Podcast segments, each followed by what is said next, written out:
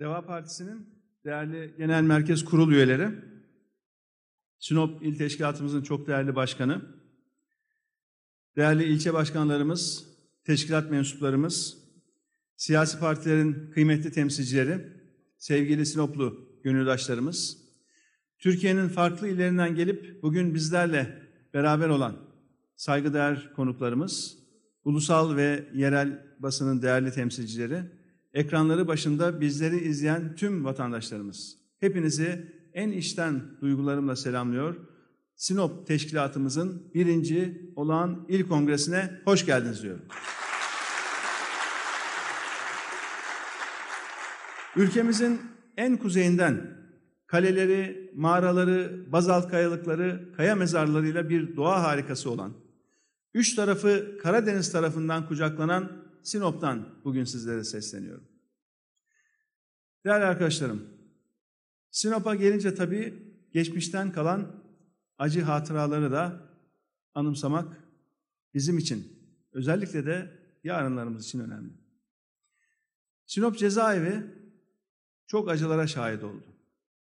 Usta yazar ve şairimiz Sabahattin Ali'ye Aldırma Gönülü yazdıran Sinop cezaeviydi. Bu ülke düşünürlerine, yazarlarına, fikir insanlarına çoğu zaman hiç iyi davranmadı. Birçok şehrimizde bunun acı örneklerini görüyoruz.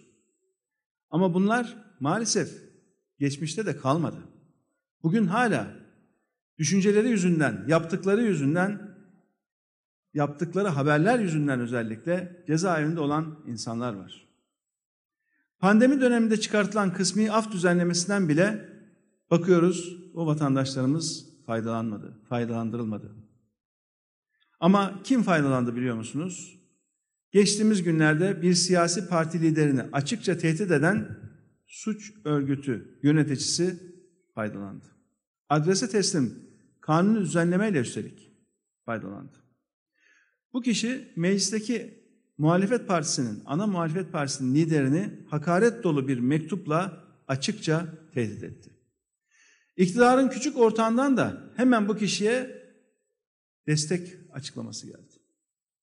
Büyük ortak ve aynı zamanda Cumhurbaşkanı ise bugüne kadar bu konuda sessiz.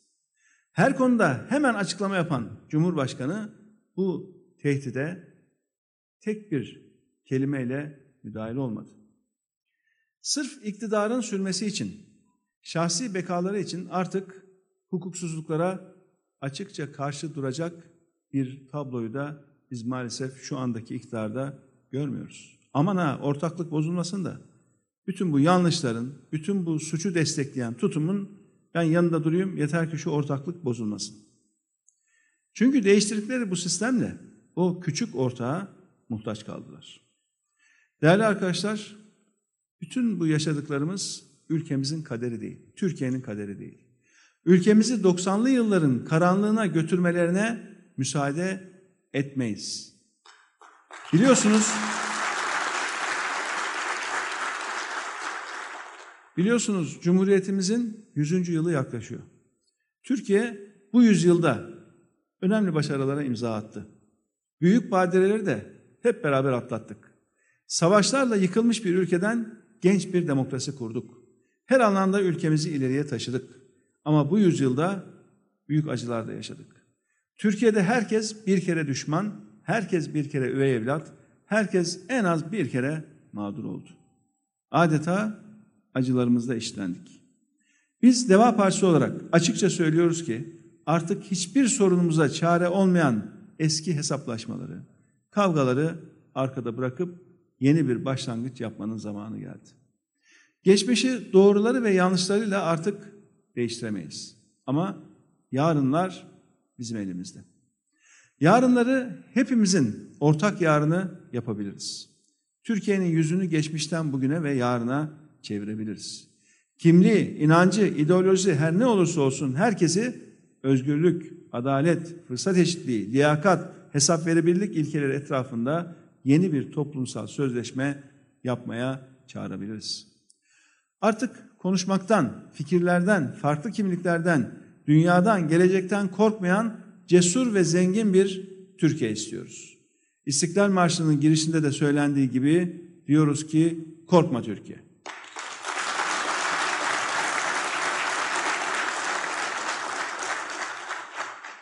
Daha zor şartlarda 1923'te Cumhuriyeti kurduk.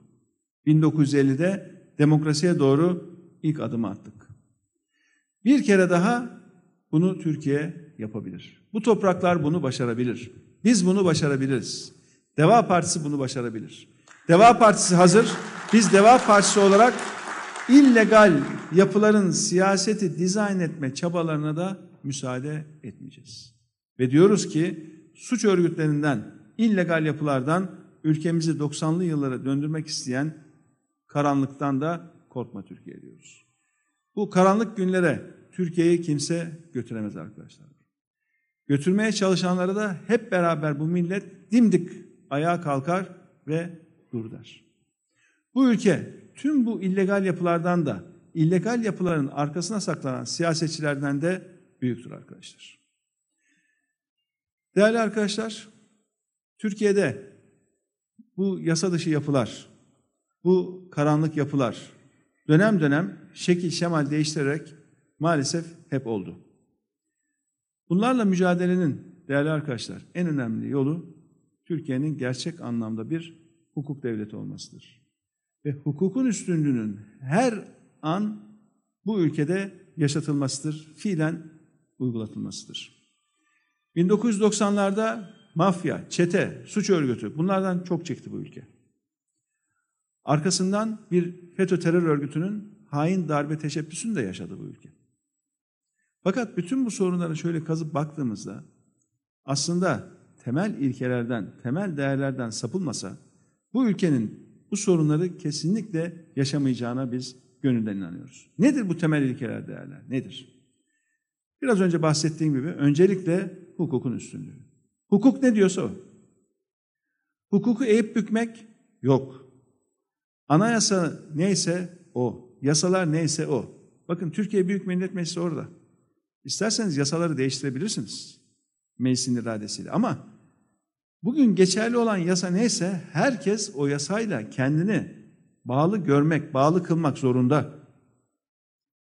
Hukuk devleti budur. Kural bazlı yönetim anlayışı budur. Ama maalesef bugünkü iktidar arkadaşlar kendini öyle kurallarla bağlamak istemiyor.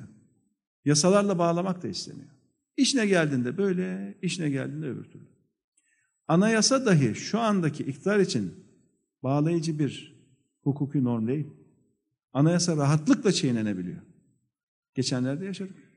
Anayasa Mahkemesi bir hak ihlaline karar verdi değil mi? Bir milletvekiliyle ilgili hak ihlaline. Alt derece mahkeme dedi ki ben bunu uygulamıyorum. Haddine mi? Anında HSK'nın soruşturma başlatması lazım. Anında. Anayasanın açık hükmü. Anayasa Mahkemesi kararları herkes için bağlayıcıdır. Sonra düşündük ya bu mahkeme, alt mahkeme kimden güç alıyor? Ne cesaretle bunu yapabiliyor dedik. İki gün sonra ortaya çıktı. Cumhurbaşkanı hemen girdi devreye. Kamuya açık bir şekilde alt mahkeme bunu yapabilir dedi. Ha dedik. Demek ki alt mahkeme kendisini sağlam almış. Ondan sonra anayasaya böyle aykırı hareket edebiliyor. Bakın şu son 2-3 gün önce yaşadığımız bu tehdit hadisesi, tehdit hadisesi. Bak, çok önemlidir bu. Yasalarımıza göre açık suç, alenen tehdit. Öyle sokak arasında, mahalle arasında sadece iki kişinin duyacağı bir tehdit ifadesi de değil. Sosyal medya üzerinden toplumun önünde, herkesin gözü önünde bu tehdit yapılıyor. Hakaretler ediliyor. Hakaret de suç. Tehdit daha da ağır suç. Bunun cezası var. Ama iktidarın küçük ortağı çıkıyor buna sahip, sahibim diyor. Ben bunu destekliyorum diyor. Üstelik diyor ülkücü camiadandır diyor. Bakın. Şimdi değerli arkadaşlar, bizim partimizin kurucuları, bizim partimizin kadroları içerisinde her görüşten, toplumun her kesiminden arkadaşımız var. Muhafazakar arkadaşlarımız var, liberal arkadaşlarımız var, etnik kökeni farklı arkadaşlarımız var. Her etnik kökenden, her dinden, mezhepten arkadaşlarımız var. Ülkücü camia kökenli arkadaşlarımız da var. Bu olay olur olmaz dediler ki, ya biz ülkücü camiadan gelen insanlar olarak kendimizi bir suç örgütüyle bir suç örgütünün lideriyle özdeşleştirmek istemiyoruz. Ve şu anda iktidarın küçük ortağının yaptığı bu. Ve değerli arkadaşlar, ülkücü camia bundan çok çok rahatsız. Rahmetli Türkeş'in dediği gibi mafyadan ülkücü olmaz, ülkücüden de mafya olmaz. Bakın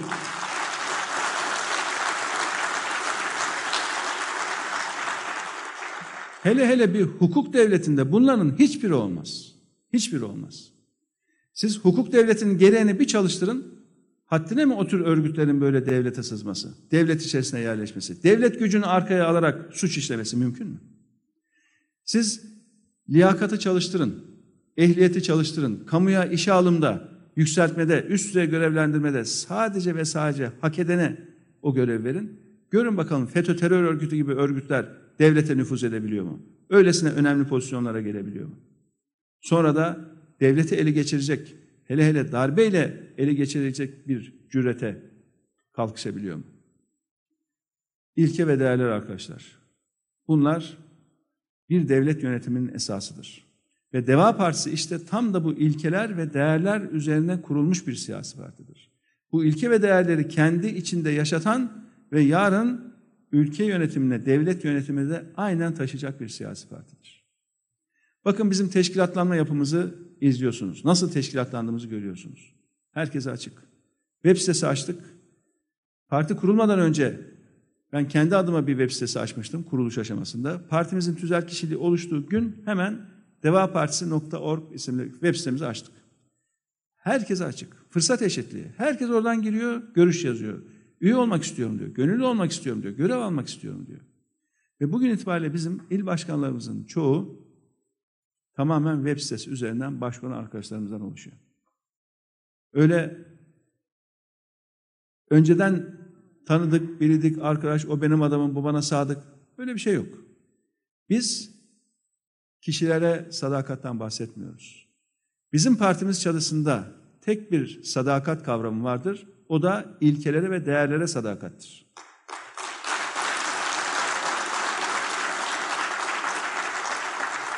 Bu ilke ve değerleri benimsemiş, benimsemiş herkes bu partimizin çatısı altında görev yapmaktadır. Yarın bu partimizi iktidara taşıyacak da işte bu ilkeli duruştur. Ve inşallah hep beraber göreceğiz ki Deva Partisi iktidarında devlet yönetiminde sadece ve sadece ilkeler ve değerler ön planda olacaktır. Kişiler gelir geçer. Zaten kişilerin çok uzun süre görevde kalması da doğru değildir. Uzun süreli güç kullanımı yozlaştırır arkadaşlar. Binlerce yıllık siyaset tarihinde, devlet yönetim tarihinde o kadar çok örneği var ki. Süre uzadıkça o görevler böyle emanet görevler olarak algılanmıyor. Benim demeye başlıyorsunuz. Bu koltuk benim. Bu masa benim. Makam arabası benim. Bu saray benim demeye başlıyorsunuz. Çok çok tehlikeli bir nokta. Oysa ki demokrasilerde devlet yönetme yetkisi sınırlı bir süre için halk tarafından verilir. Bir emanettir sadece. Süresi sınırlı bir emanet. Ama o süre çok uzayınca yozlaşma başlıyor. Ve güç kullanımı yozlaştırıyor, mutlak güç kullanımı da mutlaka yozlaştırıyor. Şu anda Türkiye'nin karşı karşıya kaldığı aslında en önemli yönetim sorunu da burada. Hep kötü yönetim diyoruz ya. İnanın bir meleği koyun iş başına. Ya bu melek gibi insan değil. Bir süre sonra mümkün değil. İnsanın bu doğasında, tabiatında olan bir durum. Uzun süre uzadıkça bozuluyor. Onun için ilkeler ve değerler esas, kişiler böyle tatlı sürelerle, tatlı döngülerle mutlaka yenilenmesi lazım ki aynı vücutun hücre yenilenmesi gibi sürekli o kurum daha ileriye doğru taşınabilsin. Değerli arkadaşlar, bugünkü iktidar sürekli biliyorsunuz bu yerli, milli kavramını ortaya getirdi. Ne dediler? 2018 Haziran partili cumhurbaşkanlığı hükümet sistemi başladı. Partili cumhurbaşkanı da en yakın akrabasını ekonominin başına getirdi. En çok kullandıkları tabir neydi biliyor musunuz? Milli ve yerli ekonomi. Milli ve yerli ekonomi politikası. Yanlışlara kılıf. Her türlü yanlışı yap. Her türlü ilkesizliği yap. Her türlü kuralı boz. Her türlü keyfili yap. Ama üzerine bir kılıf ört, üzerine de yerli ve milli yaz. Ne oldu sonucu? Ne oldu? İki yılda bir ülkenin borcu, bir ülkenin hazinesinin borcu ikiye katlar mı ya? Haziran 2018'de hazinenin toplam borcu 970 milyar lira. Eski parayla 970 katrilyon lira. Bugün 1 trilyon 860 milyar liraya çıkmış durumda. Eski parayla 1 kentrilyon 860 katrilyon. Tam iki misli. O ilkelerden saptığınız zaman, nepotizm yaptığınız zaman, akraba kayırmacılığı yaptığınız zaman, üstelik de anayasanın ilkelerine uymadan, anayasamız ne diyor? Tarafsız Cumhurbaşkanı diyor anayasamız. Cumhurbaşkanı yemin metni değişmedi. Görevimi tarafsızca yapacağıma diyor. Tarafsızca görevini yapmayınca, en yakın akrabasını göreve getirince, ülkenin içine düştüğü durum tam da bu işte. İki kat. Aynı süre içerisinde Merkez Bankası'nın rezervleri tam 130 milyar dolar eritildi. 130 milyar dolar. Merkez Bankası'nın en son verilere göre şu andaki rezervi eksi 44 milyar dolar arkadaşlar. Eksi 44 milyar dolar. Merkez Bankası döviz rezervi var diyor ama kasayı açıyor gösteriyor. Bak diyor dövizim var diyor. O elindeki dövizden 44 milyar dolar daha fazla piyasaya borcu var. O aldığı döviz emanet döviz. Swap anlaşmalarıyla aldığı süreli 3 aylık 6 aylık anlaşmalarla geçici aldığı döviz. Kendi parayı verip de alıp kasasına koyduğu döviz değil. Bankalardan zorunlu karşılık olarak aldığı döviz. İki yılda bu duruma düşürdüler memleketi ya. iki yılda. Bakın ben ve arkadaşlarım görevden ayrıldığımızda bu ülkenin bütçe açığı 24 milyardı sadece 24 milyar. Bu yıl 239 milyar. Bütçe açığını tam 10 misli artırdılar. Bu kadar kısa zamanda bir ülkenin ekonomisine bu kadar büyük zarar verilebilir mi? Böyle bir şey olabilir mi? Niye? İlkelerden ve değerlerden uzaklaşıldığı için. İşin işi ehline vermedikleri için. Bak hep hep ilkeler, değerler dikkat edin. İşi ehline değil de yakınına verdiğinde sonuç bu. Anayasaya uymadığında görevini tarafsızca yapacağım diye yemin edip bir partinin genel başkanı olarak diğer bütün partileri karşısına aldığında diğer bütün partili insanları karşısına aldığında, ülke gerildiğinde, kutuplaştığında işte memleketin içine düştüğü durum bu. Oysa ki ilkeler ve değerler yaşatılsa, uygulansa ülke bunları yaşamaz arkadaşlar. Bunları yaşamaz. Öngörülebilir bir ülke de zaten ilkeler ve değerler üzerinde yükselir. Hep izliyoruz, bakıyoruz. Ülkeye ne zaman bir zarar verseler hemen bir milliyetçi kalkanı çıkarıyor, onun arkasına saklanıyorlar. Biz onların bu dar, içe kapalı, toplumu ayrıştıran, kendi içinde kutuplaştıran ve belli kesimleri ötekileştiren milliyetçilik tanımını reddediyoruz. Ülkemizi dünyadan koparan, fakirleştiren, düşmanlarla sürekli kendi vatandaşını korkutan bir milliyetçilik anlayışını da reddediyoruz. Çünkü değerli arkadaşlar, milliyetçilik rakip siyasi parti liderlerinin illegal örgütler tarafından tehdit edilmesini alkışlamak değildir. Gerçek milliyetçilik bu ülkede herkesin hukuk güvenliğinin sağlanmasıdır. Gerçek milliyetçilik bu ülkedeki herkesin haklarını kanun ve anayasa önünde savunmaktır. Gerçek milliyetçilik her bir vatandaşın kendi hak ve özgürlüklerini doyasıya yaşayacağı bir ortam oluşturmaktır. Gerçek milliyetçilik bu ülkede yaşayan herkesin başını dik tutmasını sağlamaktır.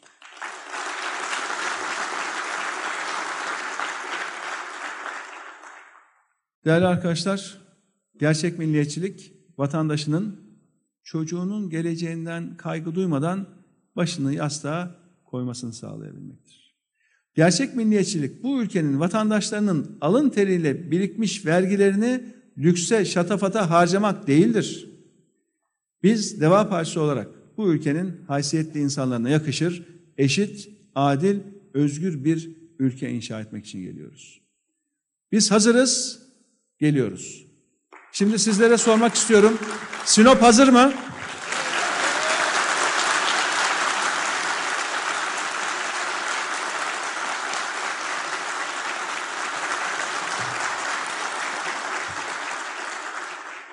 Sinop'ta hazır çok şükür. Değerli yol arkadaşlarım, halkımız fakirleşiyor.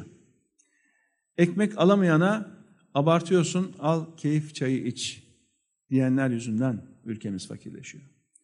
Ülkeyi üretimle zenginleştirmek yerine ithalata bağımlı hale getirdiler. Bugün bakıyoruz, Türkiye'nin tam 9 milyar dolarlık tarım ürünü ithalatı var. 5 milyar dolarlık tarım ürünü ihracatı var. 4 milyar dolar dışarıya bağımlı hale gelmiş bu ülke. Memlekette işsizlik almış başını gidiyor. İşsizliğin azalması için bu hükümetin artık yapabileceği bir şey yok. Yapamıyor, yapmıyor. Çünkü yatırım olmadan istihdam oluşmaz. İşsizlik sorunu çözülmez. Yatırımcı ise güven ortamı ister. Cumhurbaşkanı anayasayla kendini sınırlandırmazsa, mahkemeler anayasaya uymazsa, hukuk her gün fütursuzca çiğnenirse yatırımcı bu ülkeye güvenmez. Çete liderlerine övgüler düzen bir iktidar ortağı varken ülkede bu ülkeye siz yatırımcının güvenlisini sağlayamazsınız. Şimdi biliyorsunuz Merkez Bankası faizleri tam yüzde on beşe çıkarttı. Yüzde on beş tüm dünyadaki Merkez Bankası faizleri içerisindeki en yüksek oranlardan birisi. Bizim gibi birkaç ülke var. Diğer bütün ülkelerde çok çok düşük şu anda faizler. Faizleri yükseltti. Ne için yükseltti? Kısa vadeli sermaye dışarıda para kazanamazken gelsin Türkiye'de kazansın diye yükseltti. Ne olacak şimdi? Kısa vadeli fonlar, kısa vadeli yatırımcılar Türkiye'ye girecek. Bir geceliğine, bir haftalığına o yüzde on beşlik politika faizi üzerinden getirisini sağlayacak, faizi cebine koyacak ve tekrar çıkıp gidecek. Çünkü hukuk olmadan, hukuki güvenlik olmadan, öngörülebilirlik olmadan ülkeye doğrudan yatırım gelmez. Kendi yatırımcımız bu ülkeye yatırım yapmaz. Bakın biraz önce Kastamonu'daydık, Taşköprü'deydik. Taşköprü'de yerel basında şöyle sohbet ederken yanımızda da yine Taşköprü'den bir arkadaş vardı oturan. O orada kendi çapında bir iş yapıyor. Ben gazetecilere dedim ki ya maalesef üzülüyorum dedim. Bizim iş insanlarımız artık birikimlerini yurt dışına götürüyor. Orada yatırım yapıyorlar. Bu ülkeye güvenmiyorlar, başka ülkelere güveniyor. Ben üzülüyorum dedi. Oradaki bizi dinleyen arkadaş, ya ben de öyle yaptım dedi. Yurt dışına yatırım yapıyorum dedi. Kastamonu'nun Taşköprü ilçesinde oluyor bu. Düşünün. Bu kadar güvensizlik, bu kadar itimatsızlık, bu korku iklimi vatandaşı sürekli korkutmak işte neticesi bu. Dolayısıyla olacak maalesef bu Merkez Bankası'nın faiz yükseltmesi, bu yüksek faiz gelecek, uluslararası fonlar dövizi getirecek, döviz gelince biraz kur düşecek. Vatandaş ha iyi bari kur çok artmıyor. Tabii biraz da ölümü gösterip sıtmaya razı etmeye benziyor bu iş. Yani kur ikiye katladı, sonra yüzde on geri düştü diye herkes seviniyor kur düştü diye. İyi de ikiye katladı yani. İki yılda ikiye katladı. Onu unutuyoruz. Yüzde on düştü diye seviniyoruz. Ama olacağı bu. Yine bu memleketin kaynakları heba olacak. Dışarıya çıkacak. Güveni oluşturmak zorundasınız, güveni. Uzun vadeli güveni. O da anayasaya saygıyla olur. Hukukla olur. Görevlendirmede ehliyet, liyakatla olur. Şeffaflıkla olur. Hesap verebilirlikle olur. Bunları eğer siz uygulamazsanız mümkün değil. Yatırımcı yatırım yapmaz. İşsizlerimiz de bu ülkede iş bulamaz. Şimdi biliyorsunuz son iki haftadır yeni bir alışkanlık var. Bizden kopya çekmeye başladılar. Bakıyoruz, güçlü ekonomi için güçlü hukuk dedi ya Cumhurbaşkanı. Allah Allah dedik ya. Yani demek ki biraz herhalde bizi dinlemeye başlamışlar. Daha önce de hep tavsiyelerde bulunuyorduk da sonra bir de bize ders vermeye kalkıyorsunuz gibi beni de hedefleyerek bazı ifadeler oldu. Neyse dedim çok şükür herhalde ders almaya başlıyorlar. Tabii böyle bal bal demekle ağız tatlanmıyor. Yani hukuk demekle de ülkeye hukukun üstünlüğü gelmiyor. Burada icraat önemli, uygulama önemli, samimiyet önemli, fiiliyat önemli. Tabii biz bekliyoruz şimdi bakalım icraat ne olacak? Hukuk dediler de bunun somut örneği lazım. Gerçekten biz artık hukuka bağlıyız diye göstermeleri lazım. Mesela şeffaflık, öngörülebilirlik, hesap verebilirlik, hukukun üstünlüğü namına şu ana kadar bir icraat görmedik. Sanki iktidara daha yeni gelmiş bir insan gibi konuşuyorlar bakıyoruz. Yani 18 yıldır bu ülkeyi yöneten kendileri değil. Özellikle son 4-5 yıldır çok kötü yöneten sanki kendileri değil gibi yeni kurulmuş bir hükümet, yeni iktidara gelmiş gibi şunu yapacağız, bunu yapacağız. İyi de bunların hiçbirini yapmadığınız için zaten memleket bu hale düştü. Artık sizin söylediklerinize inanmaz ki kimse. Ancak yaptığınız zaman görür. Bugüne dek olan her şey bu kötü yönetim yüzünden oldu. Zaten niye ekonomi yönetimini değiştirdiler? Niye? Daha hemen önce ekonomimiz kanatlandı, uçuyor, pik yapıyor diyorlardı. Hatırlayın, çok yeni. O zaman ekonomi yönetimi niye değiştiler? Demek ki halk bunu gördü. Siz de artık gizleyemediniz. Çuval mızrağı sığmadı, onun için yapmak zorunda kaldınız. Göstermelik iki atamayla neyin düzeleceğini zannediyorsunuz? Bir de bizim yönetimde olduğumuz dönemden hep örnekler veriyorlar. Bakın geçmişe doğru bazı ekonomik veriler veriyorlar işte şöyle yaptık böyle yaptık diye. Ya onlar ben ve arkadaşlarım işin içindeyken olan veriler.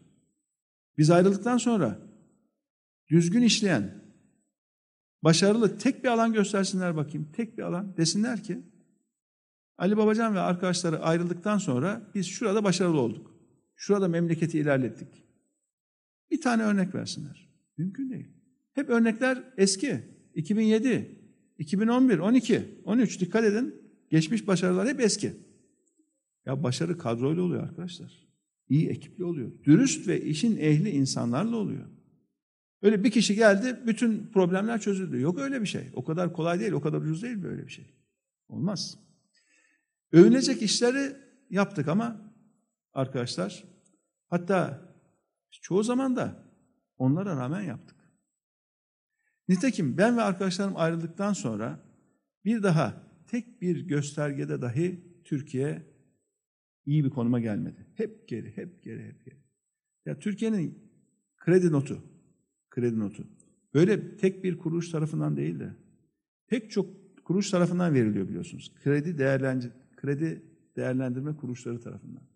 Bunun içerisinde batıdan da doğudan da kuruluşlar var. Pek çok ülkeden kuruluşlar var.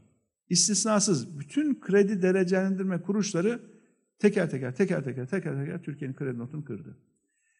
Bizim ayrıldığımız güne göre şu anda beş defa Türkiye'nin kredi notu aşağı düşmüş durumda. Yani Bodrum 5, eksi 5, beşinci kat Bodrum'da şu anda Türkiye'nin kredi notu. Diyorlar ki Batı, iyi de Japonya'nın da kredi derecelendirme kuruluşları var. Japonya benim bildiğim kadar batıda değil. E Japon kredi derecelendirme kuruluşları da Türkiye'nin notunu aynı şekilde kırdı. Siz önce dersinize çalışın, işinizi iyi yapın. Aynı tembel öğrencinin sınava çalışmayıp kötü notu aldığında da ya hoca notumu kırmış demesi gibi. Notu düşüklüğünün suçunu hocaya atması gibi bir şey bu.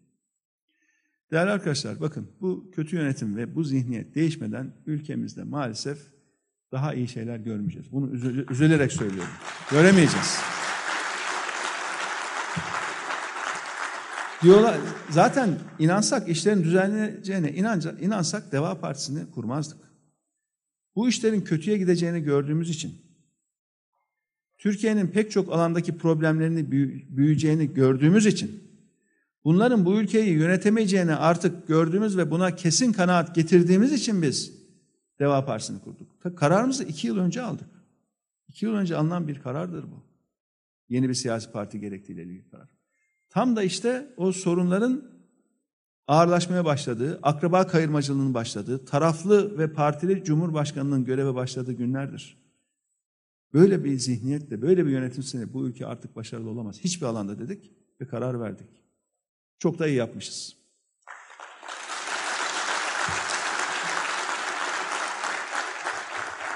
Diyorlar ki işte salgın geldi ekonomimiz kötüleşti. Bu da doğru değil. Geçen sene 2019'da salgın diye bir şey yoktu dünyada. Covid, koronavirüs salgını bu yılın başından itibaren dünyada yayılmaya başladı. Türkiye'deki ilk vaka da Mart'ta. Ama bakın geçen yılki büyüme oranımız yüzde kaç biliyor musunuz arkadaşlar? Hep bunu unutturuyorlar. Propaganda makinelerini çalıştırıyorlar biliyorsunuz. Laf üretmekte iyiler ha ama iş üretmekte sıfır. Laf üretiyorlar, iş üretemiyorlar. Geçen sene Geçen seneki büyüme oranı Türkiye'nin yüzde 0.9, 0.9. Yüzde bir bile değil. O da tabii rakamlara inanıyorsak. Açıklanan rakamlara inanıyorsak. Şimdi enflasyonu yüzde 11-12 diye açıklıyorlar hala. Ben gittiğim her ilde esnafa soruyorum. Her sektörde. Ne yaparsa yapsın. Ayakkabı boyacısına soruyorum. Ayakkabı boyasının kutusunu geçen sene kaça alıyordun, bu sene kaça alıyorsun diye. Perdeciye soruyorum. Bir metre tül perdenin geçen sene fiyatı neydi, bu sene neydi diye. Bakkala soruyorum. Bir teneke ayçiçek yağı geçen sene kaça aydı, bu sene kaça diye. Kimi diyor yüzde otuz, kimi diyor yüzde kırk, kimi diyor yüzde elli. Ayçiçek yağı en son Kastamonu'da en son çıktığım esnafın verdiği fiyat yüzde yüz dedi ya. Tam yüzde yüz zam geldi dedi. Bunlar hala yüzde on bir, on iki açıklıyor. Böyle bir şey olabilir mi? Sen sabit gelirlinin, emeklinin, işçinin, kamu işçisinin, memurun maaşını yüzde on bir, on iki artır ama gerçek hayat pahalılığı Türkiye'de yüzde otuz, kırk, elli, yüzde yüz. E ne oluyor? Satın alma gücü düşüyor ülkede. Ülke böyle fakirleşiyor. Geçen sene, geçen seneki bu büyüme oranı arkadaşlar. Açıkladıkları doğruysa 0.9. Bir ülke nasıl olur da yüzde bir bile büyüyemez? Bütün dünya büyürken. Böyle genç nüfusa sahip binlerce yıldır sayısız medeniyetini beslemiş bu topraklara sahip bir ülke nasıl böyle yerinde sayar? Nasıl patinaj yapar? İşte ancak bu kötü yönetimde olur arkadaşlar. Kötü yönetim. Bu hukuksuzluğa, bu yoksulluğa, bu iş beğenmezliğe, bu ciddiyetsizliğe artık son vermenin zamanı geldi. Biz bu ülkede herkesin hukuk güvenliği içinde başı dik, başı dik yürümesi için çalışıyoruz. Biz halkımızın huzuru, mutluluğu ve refah için geliyoruz. Biz Sinoplu gençlerin yarınlara dair umutlarını yeşertebilmek için geliyoruz.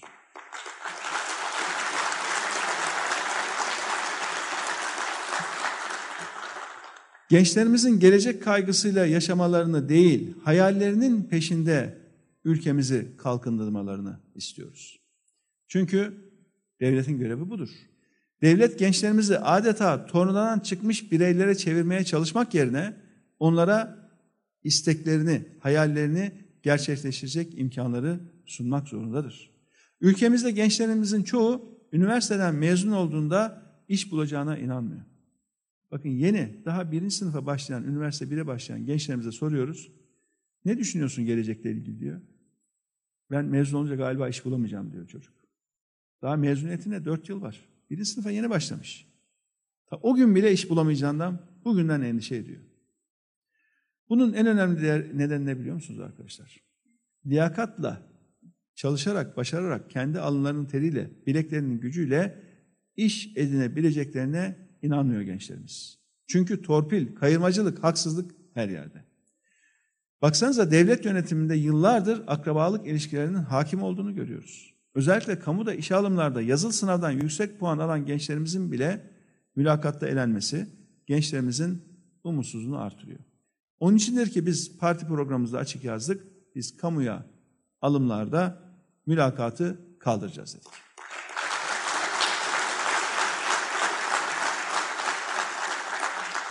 Onun adamıymış, şunun adamıymış, o görüştenmiş, bu görüştenmiş.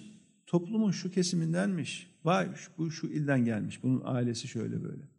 Diye gençlerimizin işsiz bırakılmasına son vereceğiz. Hak eden hak ettiğini alacak Deva Partisi iktidarında.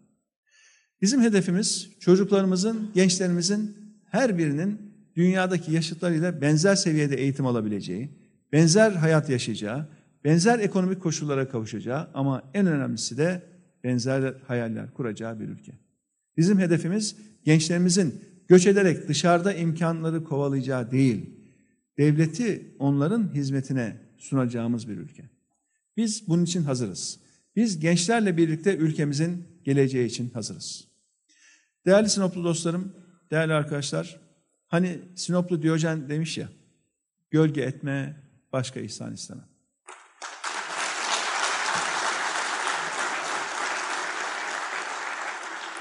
Zaten bir ülkeyi yönetenlerin, bir hükümetin işte bu olmalı. Hele hele bu hükümetin işi.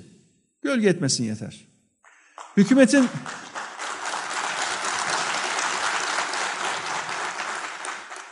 Çünkü insanları korkutuyorlar, ürkütüyorlar.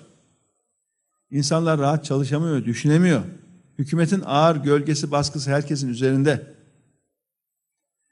Ama bu hükümet gölge ediyor arkadaşlar. Gölgesini üstümüzden hiç çekmiyor, hayatımızı zorlaştırıyor. Hani diyorlar ya, yok şunu yapacağız, yok bunu yapacağız. İki haftadır birdenbire değiştiler ha. Birdenbire bizim parti programımızdan cümleler görüyoruz. Bizim konuşmalarımızdan replikler kopyalanıyor, yapıştırılıyor konuşma metinlerine. Sanki kendileri iktidarda, iktidarda değilmiş gibi de hala vaat, laf. Gölge etmesinler, başka ihsan et, istemeyiz gerçekten.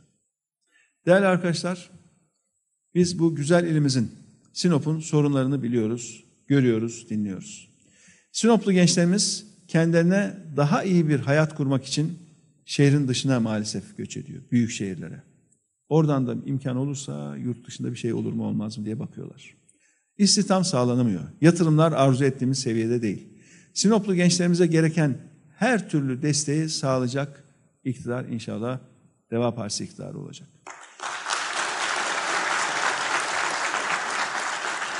Biliyorsunuz bu hafta girişimcilik haftası. Tüm dünyada girişimcilik haftası olarak kutlanılıyor. Etkinliklerle de bu konu ön planda.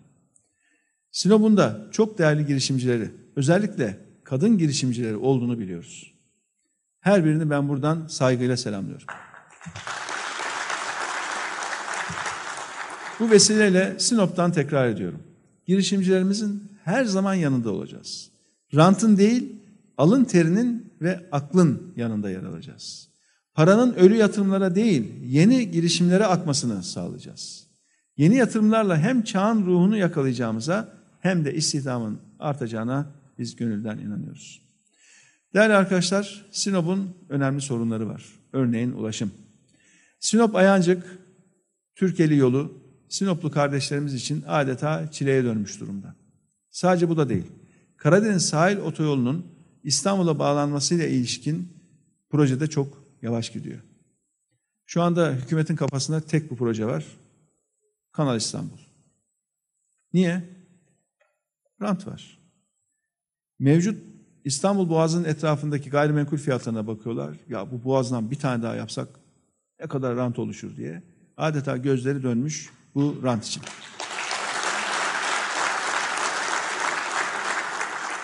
Halbuki bu ülkenin her bir ilinin, her bir ilçesinin yatırıma ihtiyacı var. Kanal İstanbul'a harcanarak parayla ülkeye neler neler yapılır. Tarımda sulanmadık, su götürülmeyen bir karış toprak kalmaz bu ülkede. Bütün bu acil ihtiyaçlar, yol, ulaşım da başta olmak üzere acil ihtiyaçlar giderilebilir. Ülkemiz depreme daha hazırlıklı bir ülke haline getirilebilir. Ama oralarda rant yok, Kanal İstanbul'da rant var. Dolayısıyla durmadan, inatla, ısrarla. Ya kamuoyu yoklamaları yapılıyor. İstanbul'da yaşayan insanlara soruyorlar. İstanbullu artık ben proje istemiyorum diyor. Son bir yılda yapılan anketlerin, kamuoyu yoklamalarının tamamında İstanbul'da yaşayanların yarıdan fazlası ben istemiyorum diyor. Onlar yok bu size, bu size iyi gelecek yapalım diyorlar. Bakın bu proje başladığında durum başkaydı, şu anda başka. Şimdi o Kanal İstanbul'a ayrıca belki gireriz, çok o konuyu uzatmayalım ama Sinop'un ihtiyaçları var arkadaşlar. Yol yapmakla övünenler biliyorsunuz maalesef Sinop'un şöyle bir ulaşımına baktığınızda yeteri kadar buraya yatırım yapmıyorlar. Değerli dostlarım, Sinop liman, liman sahası da yine yıllardır terk edilmiş halde. Oradaki gümrük işlevsiz bırakılmış durumda. Karadeniz'in hırçın dalgalar arasında yaz bitince bizim en güvenilir limanımız biliyorsunuz Sinop'tur. Hani derler ya Temmuz, Ağustos, Sinop. Bu nedenle bu limandan aktif bir şekilde yararlanmak çok önemli. Sinop'un üretimini, ürettik, ürettiğinin satılabilmesini sağlayacak en değerli noktalardan birisi de işte bu liman. Ancak maalesef gerektiği gibi kullanılamıyor. Şehrimizin ekonomik potansiyelinin değerlendirilememesine de çok üzülüyoruz. Ama bunların hepsi düzelecek. Hepsini düzelteceğiz. Deva Partisi hepsini düzeltecek. Değerli arkadaşlar, Sinop buğdaydan çeltiye, arpadan mısıra kadar en temel tarım ürünlerimizin de yetiştiği bir coğrafya. Bu iklimden, bu coğrafyadan dünyaya ihracat yapabilmek mümkünken maalesef yanlış tarım politikalarıyla tüm ülkeyi adeta bir ithal tarım ürünleri ülkesine çevirdiler. Çiftçimiz perişan. Kur arttı. Paramız pul.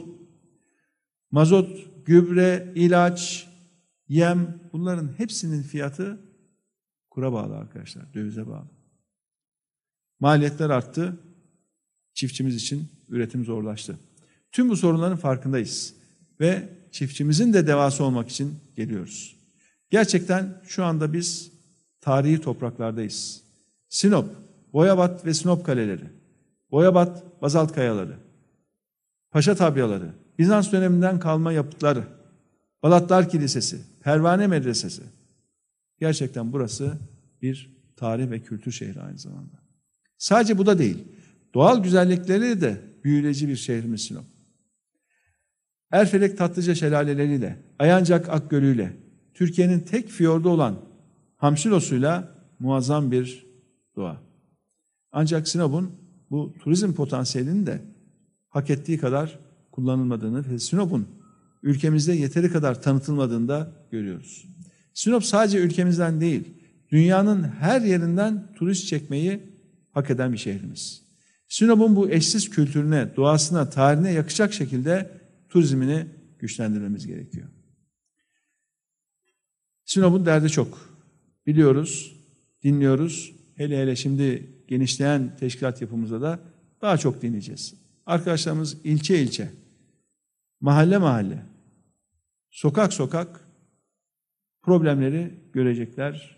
Çözüm önerilerini vatandaşlarımızdan dinleyecekler. Çözüm için çalışacaklar ve zamanı geldiğinde ülkeyi yönetme yetkisini devraldığımızda da bunları çözümüyle ilgili gerekli her türlü adımı atacağız.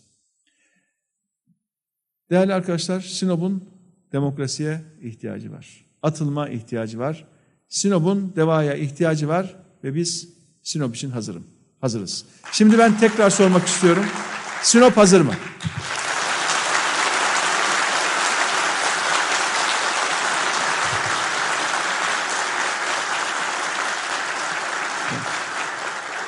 Sinop hazır olduğunu ikinci kez teyit etti. Sağ olun.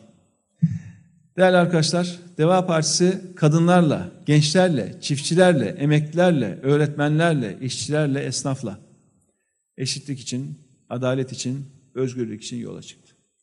Çözüm haritamız belli. Çözümün sözcüsü bizler olacağız.